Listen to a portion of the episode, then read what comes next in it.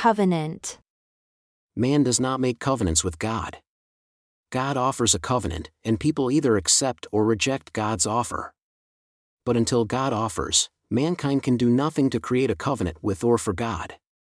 The Book of Mormon is intended by God to be a covenant. In it, there are examples of covenant making provided so man can understand the process. The covenant offered through the Book of Mormon has never been received by any people until the Boise Conference in 2017. When the 1835 conference adopted scriptures, they adopted only the Doctrine and Covenants and not the Book of Mormon. The Book of Mormon, as an offered covenant to the Gentiles, is an essential step required for the Gentiles to become numbered with the remnant and obtain the right to inherit the promised land. If it is not received as a covenant by the Gentiles, they have no right to be here on this land or on any other land of promise. Paragraph 9 of Lecture 6 says, And in the last days, before the Lord comes, he is to gather together his saints who have made a covenant with him by sacrifice. This event will be in the last days, but still before his second coming. The wording is important.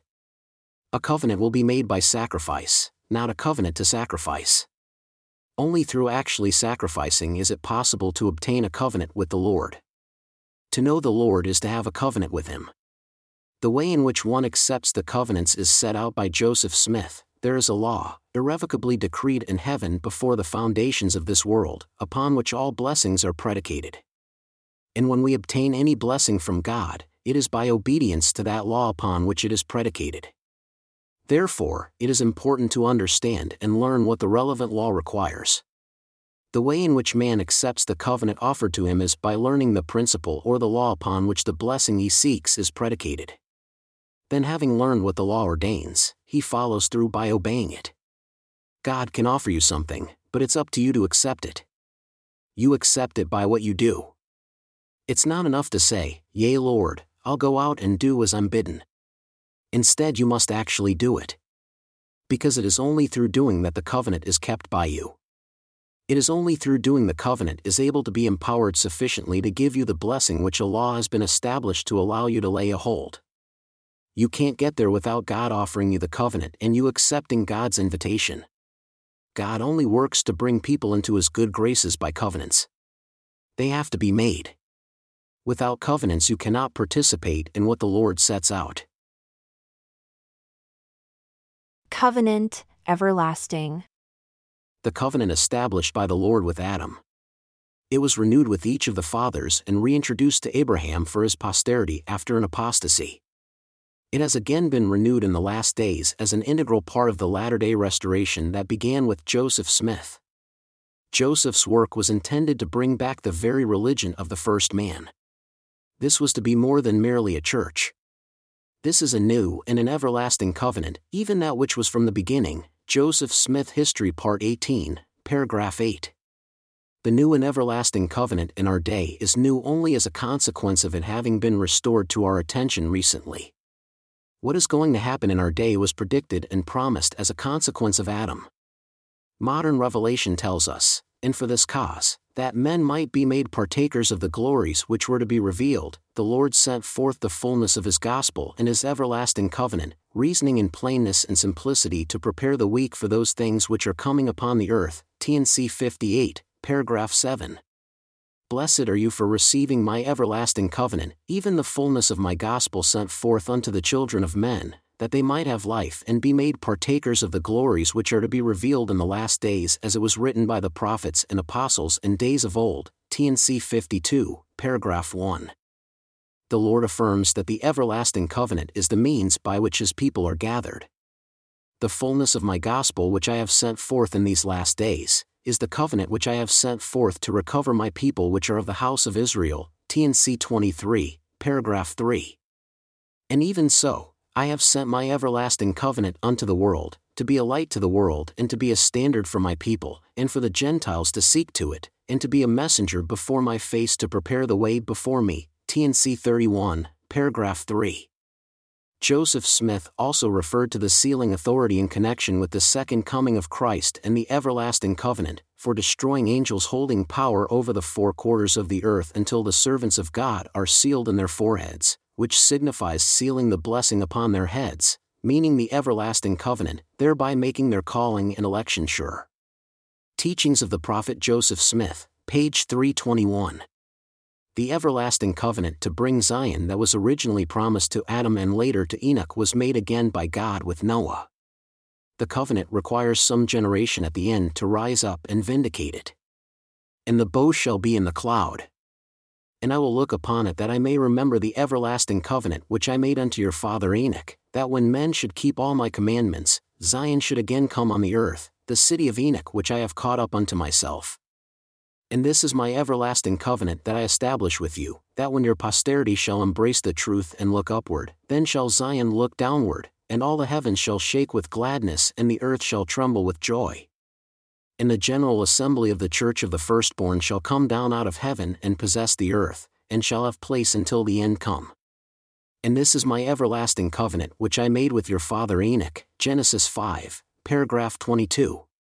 As of September 3, 2017, a covenant to reconnect again as a people with the Lord and the fathers has been offered again to mankind. See T&C sections 156, 157, and 158. Eventually, a temple will be built in which the remaining steps to fully recover the original religion will occur.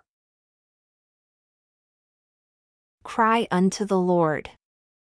There is a difference between praying and crying to God a petitioner who cries comprehends his desperate and lowly position. It is used 11 times in the Ether chapters to describe the brother of Jared. Amulek's sermon to the Zoramites advises them eight times to cry unto God, see Alma 16, paragraph 35. In these examples, the petitions to God are not called prayer, but are called crying to Him. Yea, and when you do not cry unto the Lord, let your hearts be full, drawn out in prayer unto him continually for your welfare, and also for the welfare of those who are around you. Alma 16, paragraph 35. For I pray continually for them by day, and mine eyes water my pillow by night because of them. And I cry unto my God in faith, and I know that he will hear my cry. 2 Nephi 15, paragraph 1. Curse, cursing. Condemnation by God. Damned. To cease progressing or to regress. Damnation merely means the end of progress. So when one fails to progress in understanding, he voluntarily damns himself. When God offers a blessing or knowledge to a man, and he refuses to receive it, he will be damned. If mankind is to be saved, it will be through their acquisition of knowledge. Put otherwise, it is stupidity that damns them. It is knowledge which saves man. Damnation means hedging up the way so that one cannot progress. Day. A varying increment of time used to specify the completion of a distinct work. The work of the creation is generally referred to as a day. There is no reason to believe that calling it a day in the language that gets employed in Scripture has reference to anything other than a discrete event. It would be more accurate to say that there were labors that were performed during the incremental progression of the creation which took however long, and when the labor was completed, then that labor was called a day. There is nothing to suggest that the labor of the first day was exactly the same amount of time as the labor of the second day, nor is there anything to suggest that the labor of the third day was equal in time to either the first or the second, and so on. How many eons of time were required in order for God, through the process that we see in nature, to form the earth, that was the first day. However long it took, through seismic, volcanic, and other activities to cause the dry land to appear, was labor that took however long it took. Deacon. In its earliest form, meeting informally for worship, small groups were led by both men and women called diakonos. A word that is translated into English as either deacon or deaconess. That Greek word means servant. It was in these home meetings where original Christians worshipped and learned of Christ and Christianity. Deny the Holy Ghost. If your spirit has become sanctified, and you have received the presence of both the Father and the Son such that you, as Joseph described it, stand in the noonday sun in your understanding, then you have received the Holy Spirit of promise. This means that your own spirit reflects the promise of eternal life. You are then a spirit of promise, assured of eternal life. Then denying the Holy Ghost, as Joseph described it, involves taking what has become sacred within you and polluting it with deliberate rejection of the God you have received and who now dwells within you. Destroy, In the vernacular of the Book of Mormon, to destroy did not mean annihilation. It merely meant to end the organized existence of a people or to terminate their government, deprive them of a land, and end their cultural dominance. In the Book of Mormon, a people were destroyed when they lost control over their government and land. Their ability to preserve their own values and choose the way they were governed was taken over by others. Most often it was from a different ethnic group, though not always. Once people were destroyed, they were oppressed and suffered. Often they were oppressed with grievous taxes and had religious liberties removed. Then they faced a choice either repent, in which case they came through the period of oppression with another chance. Or if they were angry and rebellious, they would then be swept away. Being destroyed is not at all the same as being swept away. It is possible for people to have been destroyed and not even realize it. But when they are swept away, they face extinction and cannot help but notice it. disciple, The word disciple is derived from discipline. A disciple follows the master. dispensation, the beginning and ending of a gospel epoch or order. Dispensations have their bounds. Beforehand, the prophets give, through prophecy, a limit on the things that are to come. When the prophesied events have unfolded and the measure has been met, then one dispensation comes to an end while another opens. It is in the order of heavenly things that God should always send a new dispensation into the world when men have apostatized from the truth and lost the priesthood. Every dispensation of the gospel is the last dispensation, until it fails. Then another is sent, and it is the last, until it fails. This will continue for so long as man continues to fail.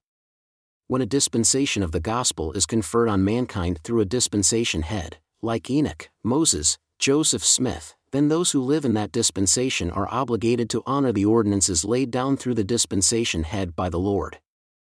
For so long as the ordinances remain unchanged, the ordinances are effective. When, however, the ordinances are changed without the Lord's approval, the critical question, they are broken. At that point, the cure is for the Lord to bestow a new dispensation in which a new covenant is made available. The Lord sends ministers with a commission to transition from one dispensation of the gospel to another. A new dispensation occurs when some lost or never completed components of the work need to be dispensed to mankind, either anew or for the first time. In Abraham, we have an example of an isolated, faithful individual who honored the fathers and was doing everything that he could in his day, but for whom there was no existing possibility for having it occur.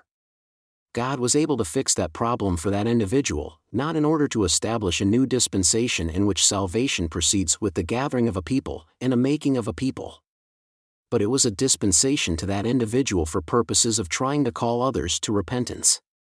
When God gives a man a dispensation from heaven, there is a labor to be done in his vineyard. The authority to complete the labor is implicit with the assignment given by God. When someone receives a dispensation and discharges the assignment with honor, he holds the keys, owns the rights, enjoys the honors, and possesses the dispensation of that assignment to all eternity. A new dispensation is founded on knowledge from those who went before who all declare their dispensations, their rights, their keys, their honors, their majesty and glory, and the powers of their priesthood, giving line upon line, precept upon precept, endowing them with knowledge, even here a little and there a little to the new dispensation. T&C 157, paragraph 31. Though this could be interpreted to suggest that every assignment from the Lord could be a dispensation, the broader statement clarifies that there is one dispensation supported, in turn, by many assignments. Man may have received power and authority to complete the labor assigned, and the inspiration from God to complete the assignment may have been provided to them, but that alone does not constitute a dispensation. For example, Nephi was sent to retrieve the plates of brass, but that was not a dispensation. It was an assignment, a request from the Lord. Many assignments are needed to fulfill a dispensation. All who complete an assignment with honor hold the keys of that work. But a dispensation is better understood as restoring and making overall progression of the covenants, promises, and prophecies to advance and vindicate God's work to reclaim the world from apostasy. Dispensation of the fullness of time. The current time is called the dispensation of the fullness of time because this time is leading to that return to fullness. However, in one sense, Joseph Smith was much like the Protestant fathers who laid groundwork for a greater, further return of light. They did not see the full return. This generation might. Disputation. The Lord's elaboration on disputations and contentions in 3 Nephi 5, paragraphs 8 to 9 is important and consistent enough that it should all be considered together. First, he clarifies that baptism must be done as he commanded you. Deviations are not permitted and should not be asked for or entertained. That is the thing about ordinances. When given, they are to be kept in exactly the manner they come from him. When man changes them, they risk breaking the covenant between him and themselves. See Isaiah 7, paragraph 1. The Book of Mormon is silent about the disputations which existed among them over baptism. However, when Christ says there has hitherto been disputes, it is evident they existed. It becomes apparent from later passages that one practice which caused some of the argument was the issue of baptizing infants. There were likely others, as well. The Lord wants that to end. Perform the ordinances as He sets them out, and stop arguing about the manner. The reason arguments arise is because men stop gathering light by righteous behavior when they lose light, they cease to understand the truth. They stray from the correct practice of the ordinance because they are unable to understand its importance. They see no reason to continue the ordinance in one form when another seems to work just as well. The result is a change to the ordinance. It is ever the same. By the time the change is made, the ones making it are unaware of any importance associated with the ordinance they changed. They discard what they view as meaningless it would require a good deal more light and truth for them to understand the importance of what was given them. But that light and truth has passed away from them because of their conduct. Into the darkness the devil enters with arguments over the ordinances why do it that way? It really doesn't mean anything. It is arcane and outdated. It doesn't really matter as long as you still have faith in Christ. That particular lie is very effective because it allows the person to presume they have faith, when in fact they haven't the faith sufficient to obey Christ. People will get more out of the changes if we make them. People will have greater peace of mind if we baptize their infants. We'll save more souls, because by baptizing them when they're infants, we include everyone who would die before getting baptized. Our numbers will increase. We'll look more successful by getting more followers by adding their numbers into the group. What we change isn't important, anyway. If it were important, we would know that, and since it doesn't seem important to us, it must, in fact, not be important. Those who rebel at change are not really faithful. This shows inspiration. It's faith affirming. Change is proof that God is still leading us. And other such arguments and persuasions from our adversary. On the other hand, Christ is saying to keep the ordinances unchanged. And further, don't even begin to dispute them they are off limits for argument, dispute, and discussion. When you open the opportunity to dispute over the ordinances, you are allowing the devil an opportunity to influence the discussion and change the ordinances. Disputes lead to contention, contention leads to anger, and anger is the devil's tool. So don't start down that road. Accept and understand the ordinances. If you are perplexed by them, then let those who understand speak, exhort, expound, and teach concerning them. As they do, you will come into the unity of faith and become one. Perplexity cannot exist when there is light and truth. Light and truth comes from understanding the ordinances, not changing them. So do not begin the process through dispute. The purpose of discussion is not to dispute, which leads to contention, which leads to anger. When the gospel and its ordinances turn into something angry and contentious, then the Spirit has fled, and souls are lost. It is the devil's objective to prevent you from practicing the ordinances in the correct manner. But, more importantly, it is his objective to prevent you from becoming one. When he uses arguments over ordinances to cause disunity, he is playing with two tools at the same time. First, changing the ordinances brings about cursings, and second, encouraging contention and anger grieves the Spirit and prevents the saints from becoming one. The devil knows this, even if men do not. Men are urged to take steps they presume have little effect, all the while being lied to by the enemy of their souls. When men arrive at the point they are angry in their hearts with one another, they are not united by love as they are intended to be. These are the end results of the two paths. One leading to love and joy, and the other to anger and wrath. Helaman 2, paragraph 25 and T&C 69, paragraph 7. See also the glossary entry, contention.